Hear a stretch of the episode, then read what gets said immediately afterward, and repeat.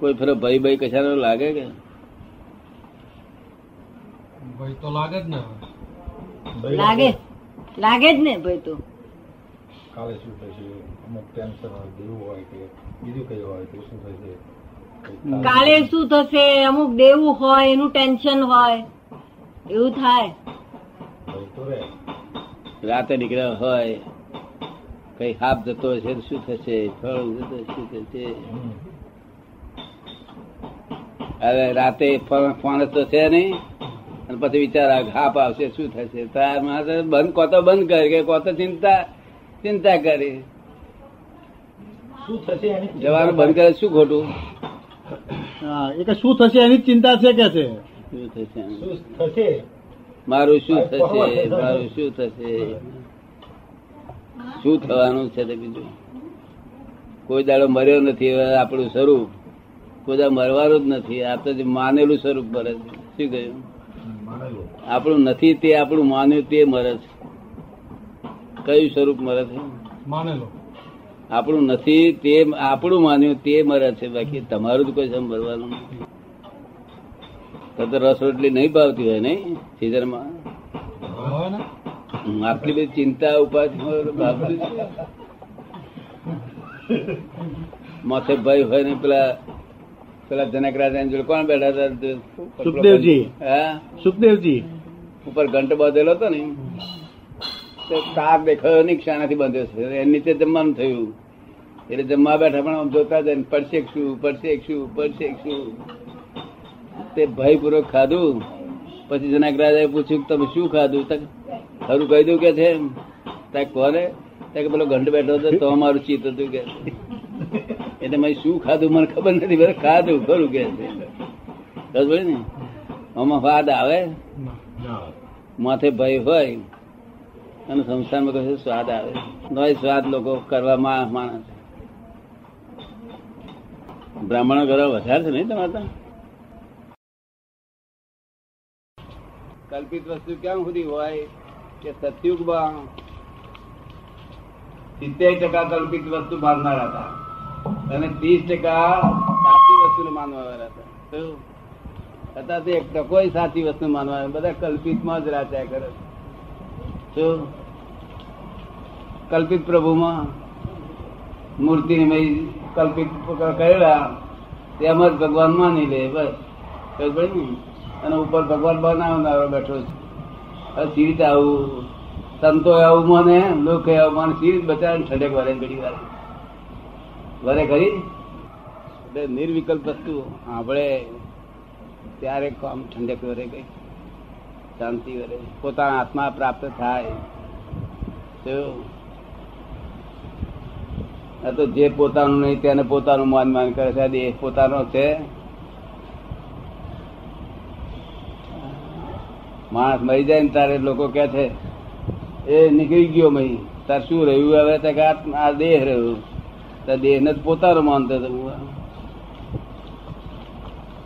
આ પોતાનો છે ખરેખર, આ માનવું એમને ભ્રાંતિ, બીજી શું ભ્રાંતિ. અને કલ્પિતમાં ભટક ભટક ભટક ભટક કર્યા કરવાનું અનંત અવતાર સુધી આવું ભટક્યો. મનુષ્યમાં આવ્યા પછી લોકો કે છે મનુષ્યમાં આવ્યા પછી તો કઈ ભટકવાનું નહીં, તાર મનુષ્યમાં આવ્યા પછી ખરું ભટકવાનું મનુષ્યમાં આવ્યા પછી ખરું થાય. કારણ કે અણહકનું ભોગવે લે, અણહકનું પડાય લે. અણહકનું ભોગવે કે ના ભોગવે કલયુગમાં, કેમ બોલતા અણહકનું ભોગવે ખરા લોકો, બેઠેર કરે ખરા, એમ માને છે કે ભોગવે. શું કે છે, એમ માને છે કે ભોગવે બધું જ. અણહક નું પડાય લે, અણહક નું ભોગવે અને પાછો ખુશ થાય. જો કમાઈ લીધા ને કે છે હવે ખુશ થાય એટલે શું, જાનવર માં ગયો 2 પગના 4 પગ થયા અને ઉપર ખુશ થયો તે બદલ દુઃખી. એવા માણસ નો તો એ થાય હિસાબ કે જો ખાવાનું ઠેકાણું ના પડે એવું ગરીબ માણસ હતો. ખબર ને, જાનવર થયા પછી ગરીબ માણસ ખુશી થયો તે બધું. એટલે ખોટું પડાવી દીધું પછી ખુશી થયો, પસ્તાવો કર્યો હાર ગયો. સાહેબ ખોટું પડાવી દીધા પછી પસ્તાવો કરે કે આવું કે થયું તો એને હારે ઘેર પાછું બંધાવાનું થાય. શું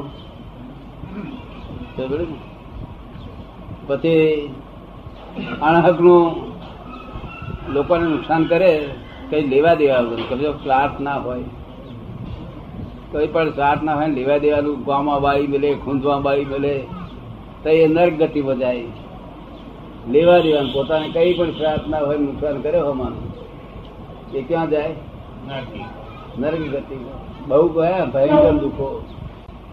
અને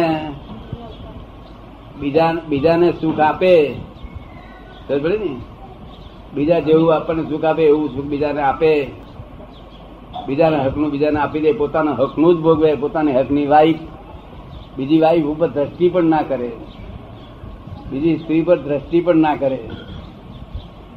ખબર પડે ને પોતાના હકની જે વાઈફ મળી હોય તે ભગવાન કહે છે ભોગવો, કે છે છોકરા તમારા હકના હોય તે, પૈસા તમારા હકના હોય તે, ઘર તમારું હકનું હોય તે.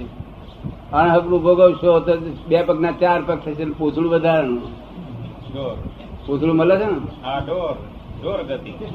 અને જો હકનું ભોગવશો તો મનુષ્ય પણ મળશે.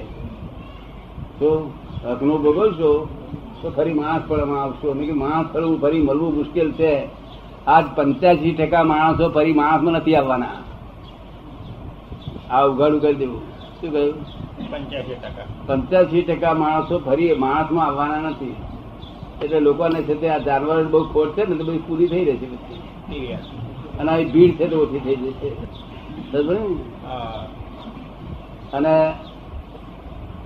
જે માણસ પોતાના હકનું બીજાને આપી દે, પોતાના હકનો સુખો બીજાને આપે કરે, એ સુપર હ્યુમન કહેવાય. શું સુપર હ્યુમન?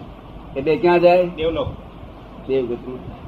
શું એટલે બધી ગતિઓ આપણે આપણી બેરે આપણે કર્યા ઉપર આવશે. બધી ગતિઓ જેવું કરવું હોય તેને જોખમદાર. ભગવાન તો હાથ ગાલતો નથી. ભગવાન તો શું કહે છે કે હું તારી અંદર રહું છું તે તને પ્રકાશ આપું છું. શું કહે છે? પ્રકાશ આપું. ચોરને પ્રકાશ આપું છું, એની પાસે પોલીસ વાળો જતો તેને પ્રકાશ આપે કે આ બાજુ ગયો કે ને. અને પોલીસ વાળો બીજો ચોર મારવા ફરતો હોય તેને પ્રકાશ આપે કે આ બાજુ ગયો પોલીસ વાળો. હું તો પ્રકાશ આપું, જોખમદારી તારી કે છે. ચોર ને કે છે જોખમદારી તારી, અને આ દોન આપે છે તેની જોખમદારી એની. હું તો ફક્ત પ્રકાશ આપું. ભગવાન પ્રકાશ આપે છે, બીજું કશું હાથ ગાલતા. કારણ ભગવાન પ્રકાશ સ્વરૂપ છે, અનંત પ્રકાશ છે, અનંત સુખનું ધામ છે. ત્યાં આગળ જો કદી એને સંભાળે નહીં એ પ્રકાશ સ્વરૂપને તોય આનંદ થઈ જાય. અને કાયમ જો સંભાળી આવી ગયું, સાક્ષાત્કાર થઈ ગયો, થઈ પછી એક અવતાર રહે બાકી.